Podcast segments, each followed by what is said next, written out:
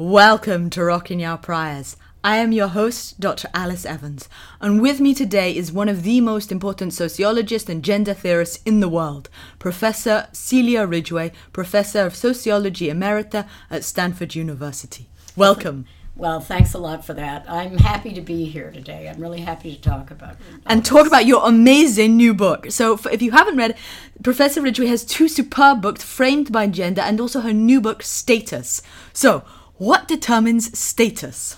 Status is really your sense of being, uh, how much the community values you compared to others um, and what they think of you. So it's this reflected opinion of other people about it's like a reputation of how much they think you're a person of worth, you're a person of value. And that depends on on the on whether or not you're thought to be good at or contributing to, competent at the things that society thinks are important.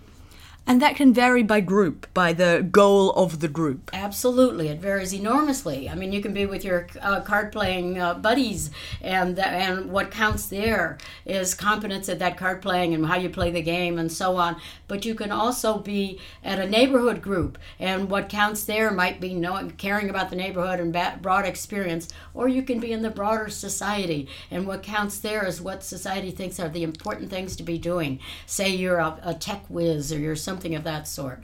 So that's what um, that's what status is. And what can status buy you? Like, what is state? Why is status important? Why do we care about status?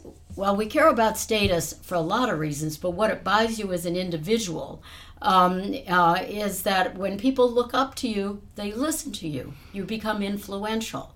If I think, wow, that's a person who really boy that person's really got it. They really know what they're talking about. That's that's important stuff. I'm going to listen. And when they say something i'm inclined to believe it. I'm inclined to go along. Not unequivocally but there's a bias towards approving of what they say. So you become influential um, and you're kind of given more authority to do things. You have an impact on what the group and the community does. It's essentially um, uh, leading up to leadership. It's um, it's being a person of influence and a person of prominence. You also get attention from others. Most people like that. Uh, uh, people look at you when you come in the room. Okay, so what are the most important determinants of status? Well, there are. Um, the, broadly speaking, as I said, it's other people's perceptions that you have something of value to offer. But it from an individual point of view. Okay, maybe that's based on um, I'm a great card player. I'm something like that. I have some skills. I have some merit. I have this job. Maybe it's something like that about me um, as an individual, my accomplishments. But the thing is that you always have to keep in mind about status and where it can also can be a source of injustice is that it's also determined by some of your broad groups you belong to your identity say gender and or race or social class. And the thing there is society has broad-based cultural status beliefs beliefs about how in general people who belong to this group are more competent and more worthy at the things that count most in our society than are people who belong to that other group, say men versus women. In our society, white people versus people of color, people of upper middle class or higher, and working class people. Um, these kind of contrasts. Well, of course, you can have whatever kind of personal skills, but if people are starting out by looking at you, finding out quickly that you belong to this gender or, that race or, or, or likely from your cues and dress to belong to this social class, they make, um, they make a prior assumption. Oh, you're not as important a person. Or, wow, you're going to be one of the big shots here. And that already biases things in your favor to gain or against you, to, um, to not be able to gain status in the situation, independent of what you might call your personal merits. And that's where the injustice of status comes in. Right, so a mediocre white man might be given the benefit of the doubt, whereas a woman might be doubted if she's in tech, for example. That's exactly right. What, um, uh, for instance, that uh, sometimes called double standards of judgment and value. Some um, people, uh, Joan Williams, the legal scholar, calls it prove it again bias. That because if you do something and they say, okay, you did it right the first time, but maybe that was luck, could you do it again? But if they expect it of you, You know, the distinguished looking middle aged white man who becomes the committee member announces that this is the conclusion of the committee, and everybody applauds. um, the um, middle aged African American woman who heads that committee announces this is the conclusion of the committee, and people say, Well, are you sure? Hmm. Is that really true? I mean, can we be confident in this? What evidence do you have? She's not given the same moral authority. Not given the same same authority, credibility. Uh, it's not that she's dismissed altogether, but not the same credibility. So she basically has to work harder to get the same result. Okay. Um, why do these status hierarchies persist? Well, they persist um, for um, the big, broad um, status hierarchies mm. in society, like the ones based on race and gender and class, and and um, occupation is occupational status is a part of class.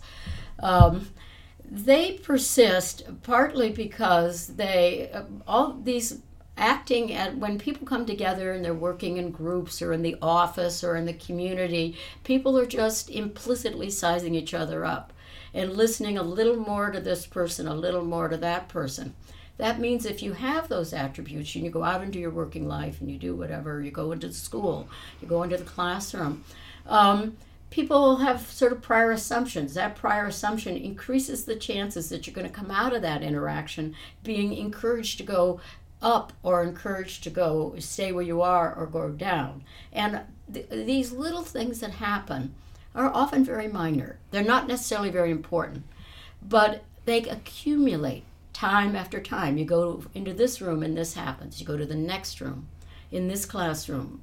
The teacher doesn't answer your questions right away. Uh, in the next room, uh, they don't pick up on what you're saying. You, uh, in the following one, they do. Pretty soon, mm. the two kids, the kid who's disfavored, the kid who's favored, diverge. And mm. this is not necessarily on, on the part of evil, any evil intent right. of, say, the teacher or some authority dealing with you. They are just trying to make sense of you. But they're using society's status beliefs to do it and it's hard to get around that, right? They're seeing that, they're making prior assumptions, and little things are adding up. Then what ha- that happens is that uh, that changes life outcomes. People get more money in life, they have better health, health outcomes. Um, uh, they're more likely to gain positions of power in society, and that recreates the structure that helps justify the status beliefs. Well, face it, those people look at them. Look mm. at all they accomplished those upper middle class people versus these working class. yeah, right. You know, it's a self fulfilling prophecy. Status makes power and money a self fulfilling prophecy. But I also liked your book, your point in the book about social policing. Yes. That when people believe that a certain group of people are especially competent, then they want them to be leaders and they police other people so that they step in line and that perpetuates conformity. That's I thought that was a great point. Yes, that's absolutely right. They want them, they believe these people to be leaders, and if the other people cause trouble for them, they basically shut them down. You know, people can turn and say, Excuse me, did anybody ask you what you were saying? Can you listen? You know, things of that sort. That's the kind of social policing that can happen. And so, why do people comply with this? They comply because uh, we do this largely out of awareness. We're mostly not thinking about it. Right. And because of that, partly you might simply be confused. Everybody's turning on you and say, "Be quiet." You think, "Why?" You know, but it shakes your confidence, right? You step back slightly. You hesitate. Maybe you doubt yourself. But also, we live in this world. We all live in the world, and whether we like it or not, we know the broader status beliefs. Yes. Even if we know them and think, well, I don't agree with that, still you know them. And they eat at you. They shake your confidence. You've been treated a certain way, and you, you're not. It, it isn't your first natural in, impulse to act as though you're a person of privilege. Instead, you hesitate a moment. Maybe they're not calling on me. They don't expect me to do this, and you hold yourself back and you, you comply without meaning to comply. Yes, and I think this this is something that you brought up in your previous book, Framed by Gender, and you distinguish between people's internalized ideologies, what they themselves think they're capable of, or, or what men and women can do, or and also their cultural expectations, what they think, how they think other people will perceive right. and treat them, how they think they will be policed by others. So if they, th- even if they think they're a brilliant leader, if they don't anticipate to be granted that authority, they may not, you know, try because they're just expecting hostility. That's exactly right. And they may not be wrong, by the way, about that hostility. But if you know that that's what you're facing, it's a big disincentive, right? Mm. Uh, no matter how determined you are, it's a big disincentive. Um, and there is just the, the power of other people's expectations. Walking in the room, think of it as a stage. If you step out on the stage and you know the audience is hostile, mm. you know they're hostile, think what that does as you try to perform and do well. Or stepping out of the st- uh, stage and you have every reason to expect that the, that the audience is with you and they believe you and how you can open up and do well and come to your best and give the best performance of your life versus the way you try to perform in front of the hostile audience you know and you feel your confidence shaken that's exactly what it is. And I think one really important and original contribution of this new book, Status, is that you emphasize goals. And so whether people are revered and respected depends on what members within that community, what their goals are at that time. And so to, to when I was reading the book, a couple of examples that like during World War II, we had Rosie the Riveter, and so women's work was valued at that time for the war effort. Or black GIs might be valued at that time, but as soon as the war was over, women were forced back into the home, and black GIs didn't get the respect they wanted. Or, for example, in a football team, you might have some brilliant black players, and their fans may massively support them, right? They're doing so brilliantly. But outside that context, that same person may be incredibly racist and vote for Trump. Or even that same football supporter, that same football fan, if it's another black American doing brilliantly, but for the other team, they may boo them and be incredibly racist. So it all depends on the goals of your team and someone's contributions towards that goal. Right, and that's that's why status is always. Uh, uh always relative to the context. It's always rooted in the given situation, and that situation depends the, the uh, group you're in and what its goals are at that moment. And if the goals change, so does the status and how you're treated. Um, uh, so do the uh, status. And in fact, there's some evidence you're talking about, like black football mm. players during the COVID thing. During um, there were some they had to play without audiences. Interestingly, black players on some teams actually scored better relative to their averages when there wasn't an audience that could boo them, mm. right? Um, uh, based on their race, their unexpected race, you know, the enemy yes, side yes. booing them. Uh, they perform better, right? That's that power of other mm. people's mm. expectations. Yes. Whereas the white players didn't didn't change their performance, right? Because they expected themselves to do well, the audience did too, so they continued to do well with or without the audience. And I think this also helps us make sense of Allport's contact hypothesis. Like some people interpret that as it's just about, you know, jostling together, but it's really about working collaboratively to a shared goal. Absolutely. Because when when people then realize, hey, these other people, like for example, Matt Lowe has a paper on uh, caste uh, intercaste cricket in India, mm-hmm. and he finds that when there are intercaste groups, people realize that lower caste people are just as good as the savannah upper caste, and so they respect and revere them. But it's really dependent on, you know, the work realizing hey this other person is great for our goal exactly right and and that's why for instance uh, the U.S. military uh, integrated more racially than any other institution in the United States. And a lot of that came to it's not that it's without some racism, I'm not at all saying that, but still it went further and has gone further in some ways than other institutions. And a lot of that is because they're constantly training towards this maximum. Um, goal pressure, right? When you're out there on the battlefield, you know, it isn't the biggest question in your mind the uh, uh, the race of the guy that's next to you holding the gun. Right. You know, you want him to support you, and right. you want to support that person, and th- that changes everything mm. um, in terms of what happens. And what I really appreciate about this book is that it's all about perceived competence and so that so for example, we know that women contribute to collective goals. Like women do a huge amount of social reproduction, women take care of the kids, etc. And that work is fundamental, as we know from Nancy Folbre, etc. Yeah. But if one group can convince everybody else that women's work is nothing, then they don't get the status. So, for example, uh, my PhD fieldwork was in Zambia, and if a woman was a housewife, they would say "ukwi kalafie," which means just sitting right? So they just, Just. Right, she's Yeah. just sitting. Yeah. She's, she's not doing anything. Like there's a huge volume of work, or in rural areas, uh, systematically across the world. The World Bank did this study across 30 uh, low and middle income countries, and they found that women don't even call their work work. Right, so that's how, that's how even if women's work is absolutely fundamental to calorie consumption, to, to survival, for many cultures, you know, for example, it's only really in African societies where we see celebrations around fertility rituals, where that's glorified and recognized. In Anatolian uh, traditions, it was the man gives the seed and that is planted in the field, and the woman's basically doing nothing. Yeah, it is all about yeah, right. Yeah. But there are so many different you know, across the world, there are so many different cosmologies about how we come to be, and only in some places is women's contribution recognized. And so I really like how your book emphasizes that matter of ideological persuasion of what counts as contribution to the Exactly. What counts as a contribution? I mean, you could easily say, like right now, if it's cool to be tech, although maybe that's getting tarnished, um, but if it's cool to be tech, that um, why is that cooler than something else? Or why was it maybe 20 years ago cool to be finance? Uh, you know what I mean?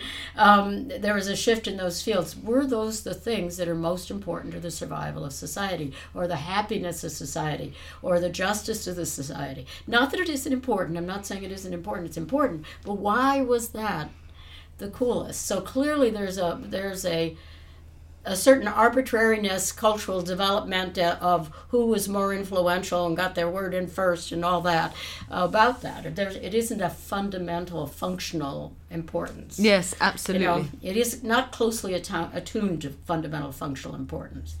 You know, obviously that can't be utterly neglected, but it is. You know, there's it isn't matched to fundamental functional importance. No, and I think it's so important. For example, there are so many economists who've used what is called the ethnographic atlas or the standard cross cultural sample, and they say, oh, you know, in societies where women are make an important contribution to the calories, then they have higher status.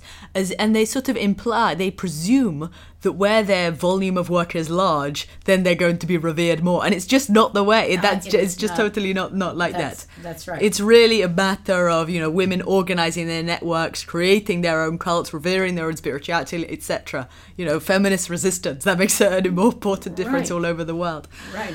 And the other now here's a question for you: Why does association with high status people improve status? Well, yeah, yeah, and that, of course, is one of the things that can improve status. Um, and essentially, status spreads, right? Because you do assume if these people are high status, then you think that the things that they think are important or valuable, if I admire them and think they've really got it, and they think this thing is really valuable and useful, then I think that's high status. That's like a social influencer, Right. right? Uh, that's the definition in some ways. Uh, you know, a social influencer. So, um, I, I mean, why is it that an advertising company uh, hires a famous athlete to sell their shoes? You know, Yes. um, because it, uh, it's going to be better. So, in the same way that if you become, the, you know, the prize friend or the prize student of a famous high status person, immediately people look at you and assume you must be better, and you know, so that's a good way to get get status. And of course, that does affect who people try to uh, associate with. But then wait, there's a difference. Explain to me. So I can understand it. Suppose there's a brilliant professor like you, and you tell everyone else, "Here's my student, David. David is fantastic." Because you have moral authority, people will think, "Okay, David is good." Explain to me how me buying Michael Jordan's Nike Air Max shoes gives me status. It, does precisely because everybody knows these are Nikes. Uh, uh, these Nikes are associated with that um, with that athlete. So so it, you if the shoes themselves then acquire status and then simply wearing them is part of being cool like you know um, like being uh, like that athlete Okay, okay. All right, now here's a big question for you, and I loved this about your book. Why are women so nice? You have this argument that, as I understand it, and you should correct me, that people presume that say for example people think that men are naturally more competent at uh, mm-hmm. fulfilling and contributing to the group's mm-hmm. goal and women are less competent. Mm-hmm. And then they perceive anytime a woman is uppity and demands higher status she's asking for status that she's not really entitled to because she doesn't have that requisite competence. And so in order to compensate for that the woman will show yes i really am contributing to the group's goals because i'm doing all this collective cooperative stuff. And you argue that's why women act you know that women may compensate for their attempts to get status by being nice and cooperative so everyone thinks they're contributing to the group's goals Absolutely, um, absolutely. Um, you can say that groups, in a way, are always a little suspicious of someone who, who who's trying to claim status, because if they're going to give that person status, then they give them power over them, and and they want to be sure they can trust that person.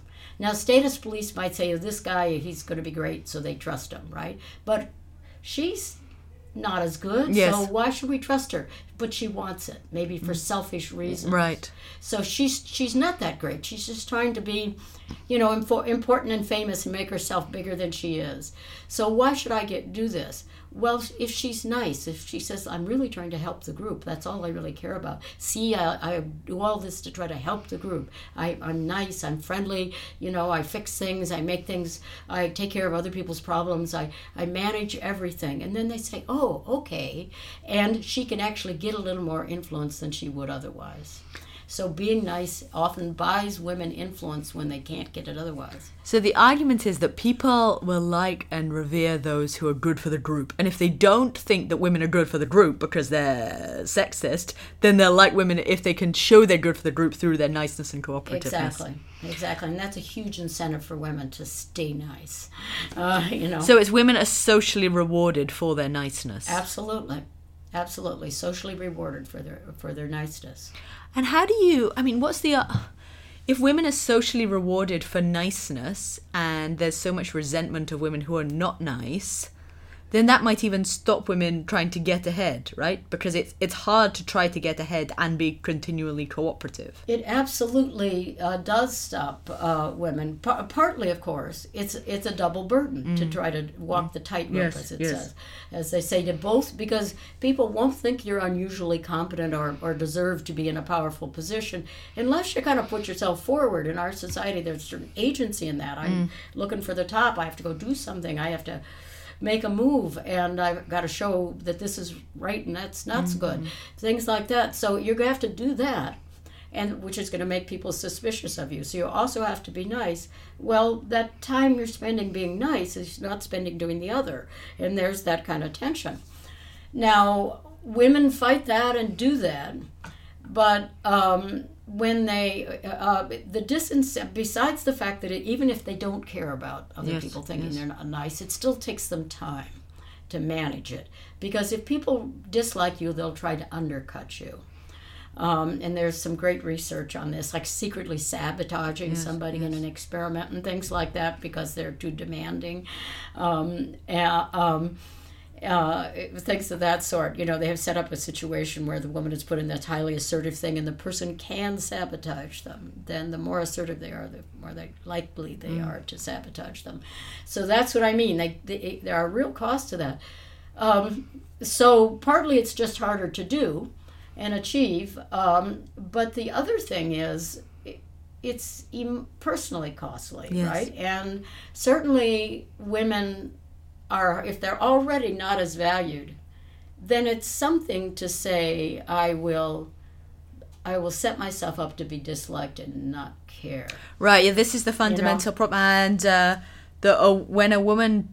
People, ca- if people care about being liked, they may forego the reverence that you get with status and preserve the, the the social applause that you get through being nice and you know not being too uppity. that's exactly and so they may right. become less competitive because they care about you know being seen as a nice person. yes yes I have um, an example for you. I was recently chatting to a student from India, and they were saying that in their hometown, the boys would get the girls to do their homework, and the girls would do it to be nice. And I thought that was such an interesting example because in that example, it's like the boys clearly think the girls are equally competent Yes. because they're getting them to do their homework. Yes. And the girls are doing it because they've sort of internalized, or they're wanting to get that social approval from the men. So their own concern for niceness and, and male approval is enabling their own exploitation. And I also thought it was interesting in relation to your work because even though they're seen as competent, it's not enhancing their status, and there's sort of something else going on, which is just, yeah, I know she's competent, but I want to exploit her because I can. Exactly. I think I think there there can be that, but they they may also feel that even if the girls are just as competent at this skilled task, they are still superior. Yes. You know, they are still the, the you know they're the ones independent of these skills. Um, these specific skills. Uh, those girls study hard and they have those skills, Yes. so that's fine. I don't study so hard, but I could be better than them if I wanted to, but uh, I don't have to. They can do my homework. You know, there's this basic sense that I'm I'm basically superior. It, uh, it maybe not um, more smarter than that, but that isn't all that counts. I'm the important person who. So what's what's driving that? And I can see bigger examples of it. So, for example, in China, you know, there are a hu- very high female labor force participation, women doing incredibly well, leading country companies, being successful entrepreneurs. Same in Russia, forty-four percent of senior managers are women. But in both China and Russia, women are locked out of politics. So there seems to be like women are seen as equally competent, and clearly they are, Mm-hmm. but they're not recognized as having those leadership capacities. Yes, and actually, um, I mean, all the evidence is from the United States, or there's a little bit of cross-cultural, Yes. or Western, anyways, uh, societies, uh, on stereotypes. And what has changed in recent years i- in the United States and uh, uh, is that women used to be thought to be literally dumber, dumber, Yes, yes. you know, lower IQ points. Um, that is gone. Yes. Women are thought to be every bit as smart. They might be smarter in uh, in the more recent studies, but they don't have that um, kind of a executive authority, that aggressive thing of grabbing the problem and making it happen. And even if your task is is not anything that you would think of as normal aggression, there's an there's grabbing holding of it and making it and bringing it to a solution.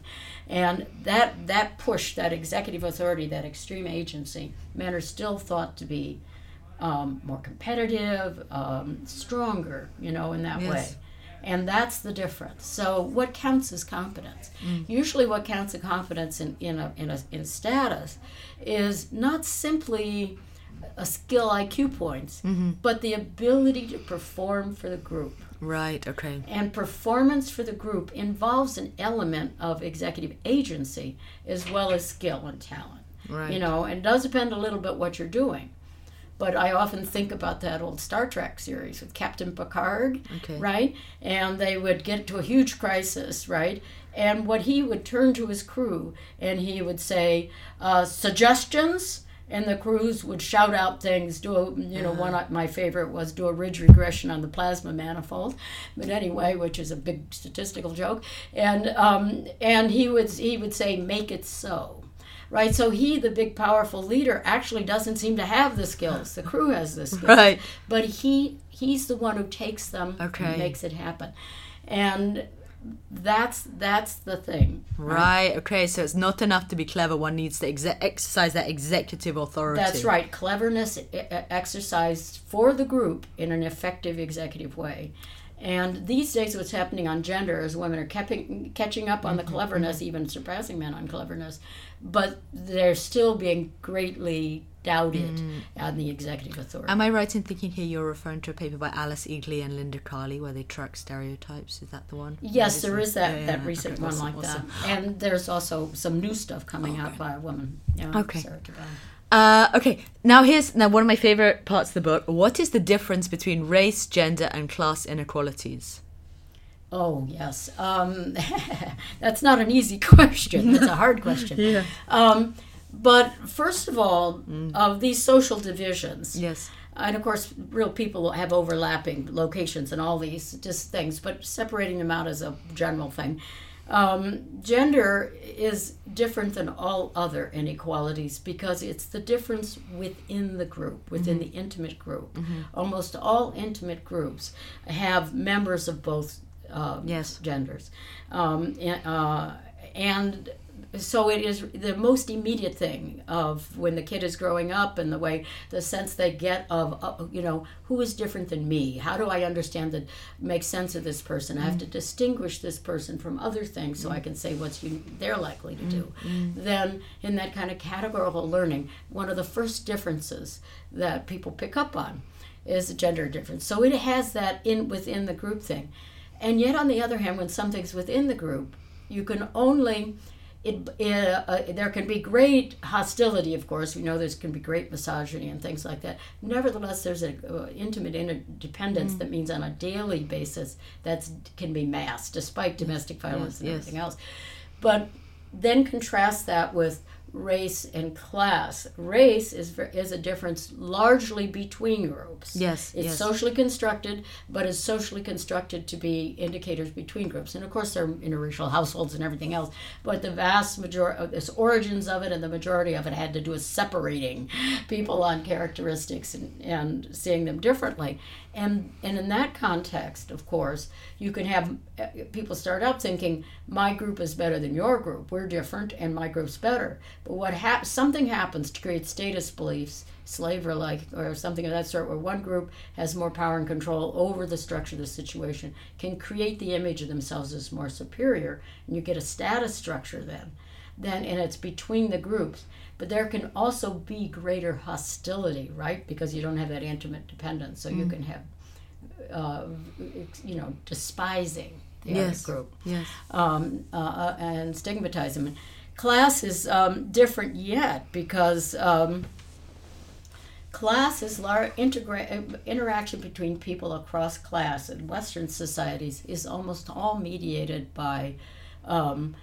By occupation. Yes. And so people, you know, you might have the plumber and the physician, mm. um, and the plumber goes to the physician's house and they interact, or the or, or, or, or goes to the physician's office and they interact.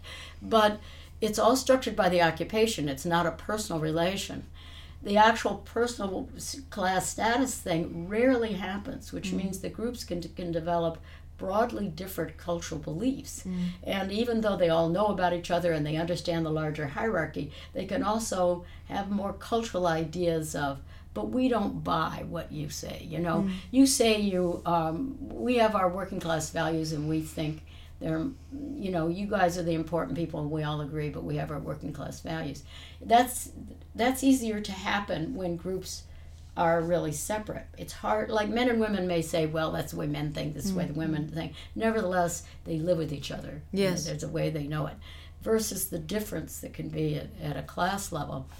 Um, now, the, as long as the system keeps working yes. at a class level, the working class people, even if they feel they have their own values and you know we're really good, we're really better mm-hmm. people. By the way, notice how that's similar to the women, where mm-hmm. we may not be as competent, we may not do that, but we're better. We're mm-hmm. good. We value our families. Mm-hmm. Those rich people, they don't care about their families. Yes. They're all materialists. Um, it, it, that's a you notice that echo. The nicer, you know, we're not as competent, but we're nicer. Mm.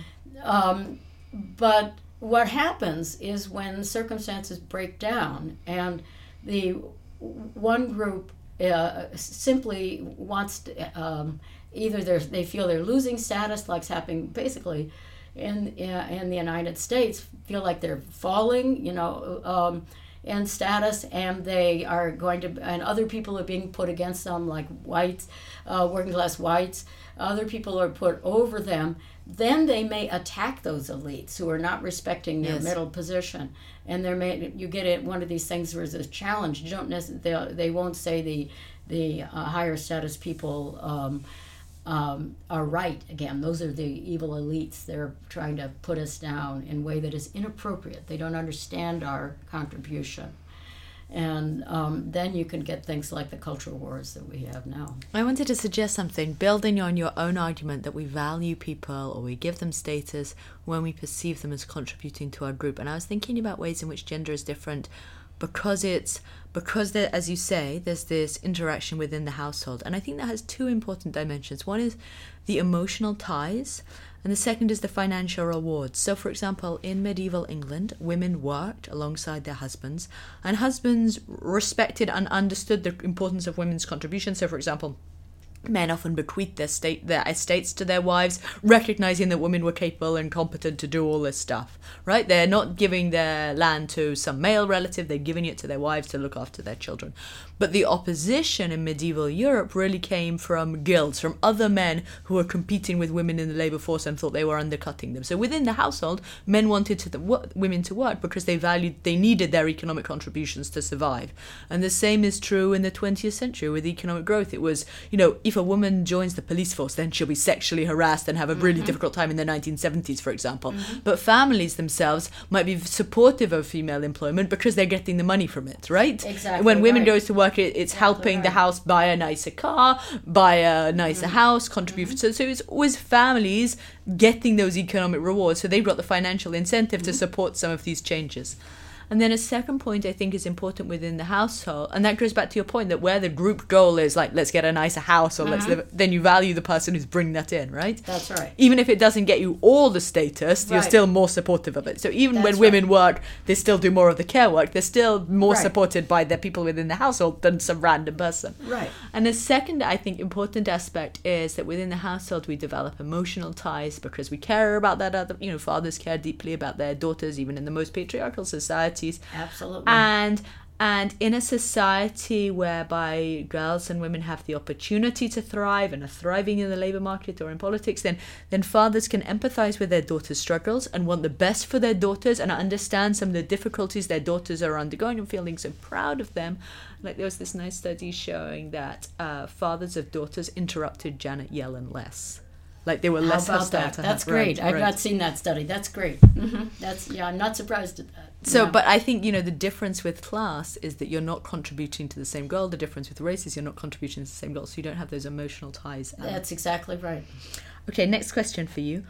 Um, oh yes, this is this. Uh, why does racism persist in the U.S.? Uh, uh, like, for example, one thing I was thinking about is physical threats. So black men are often perceived as dangerous. Like a black man might be assumed to be come from the ghetto and to be dangerous. And Elijah Anderson has got a tremendous book on this, Black and White Spaces. And I wonder if if that idea about seeing black men as dangerous, how would you know because that's not giving men black men moral authority it's not giving them any is assuming that they're dangerous and i would wonder how you would sort of put that in your framework well um, I think that actually has to do with um, both gender and race and how they're understood. Um, if you think, I talked about those status beliefs, mm. and those status beliefs are elements or parts of of the stereotype of that group, right? Um, but where where does that content of the stereotype come from? Well, all kinds of things, but you have to understand um, that the that the dominant forms of those beliefs, the ones that most people, everybody knows mm. whether they like them or not, mm. whether they endorse them or not. Everybody knows that's the that's a stereotypic yeah. yes. this person or that person. Um, the the people the it they reflect the position of the most of the people who have the, the dominant people in society, and that means the most dominant group, white men, right? Well, from that point of view, why, who have the biggest influence on the institutions and, things of that sort that have an impact on these beliefs. If from that point of view, the implicit picture in our society, in the dictionary, besides man, is a white man. But by definition, if gender is within his mm-hmm. household, it's a white woman. Is over there by the definition of women. But what is race then? Race is in some sense a con- becomes a contrast in terms of stereotypic content between men right? And it's the white man versus um, various types of men of color. Mm-hmm. and there's some evidence in our society that if the white man is the standard in our society it's been essentially they um, uh, think of themselves as having just right masculinity right? And then uh, Asian men are stereotyped as more feminine, mm. not as ideal, mm. and Afri- African American men is more as hyper aggressive and dangerous mm. over in that category, mm. right? So it has to do with the way not simply you're on the bottom, but what's the nature of your position on the bottom, yes. and this is all in the contrast to the to the most dominant group, which is um, white men. So my question is, when when we think about the persistence of racism, would you think about that in terms of black men being seen as less con- competent at fulfilling the group goals, or would you see it about them being these dangerous threats, this sort of rape hysteria, for example? Well, I think it's it's both, but they are thought to be less competent. But if they were less competent and not aggressive, what's the problem, Mm-hmm. right? Uh, you know what I mean? You're you're in charge of them. They're little wimps over there in the corner. What are yes, you worried about, yes, yes. right?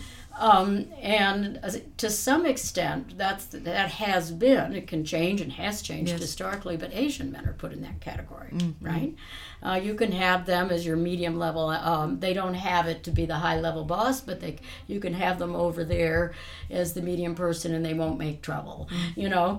Um, but um, African American men, you know, if they're stereotyped in this way, um, and how they got stereotyped in this way, I think must have to do with uh, historical. Yeah, absolutely. You know, abs- and I think one I was reading really fascinating research. So if you look at cartoons during the period of slavery, they often portray black American men as these sort of happy, contented buffoons, this sort of Sambo character who doesn't Yes. speak, or Uncle Tom, and they're perfectly happy with their slavery. So they're slightly idiotic and they need our guardianship and we'll look after them.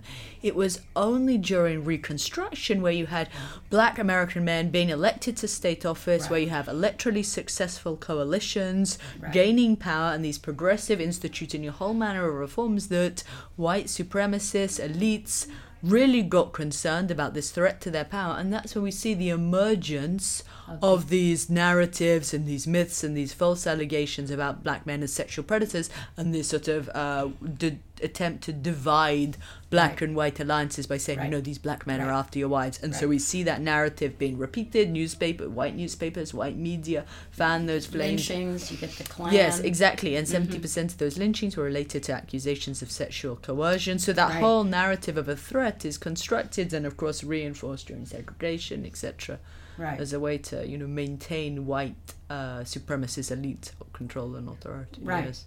Right, Yes, and they definitely. get defined in that way because of those colors. I mean, the same thing could have happened historically if it in other circumstances. Like you could imagine circumstances when um, Asians being brought in um, uh, coolie labor and so on. You could imagine it as something happening, you know, in that same thing and making that construction. But it went quite the other way. Yes. right?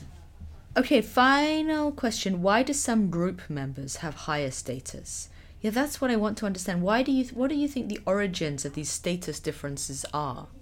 man, and why why would there be any kind of status? yeah. Mm, Why why do we even care about this?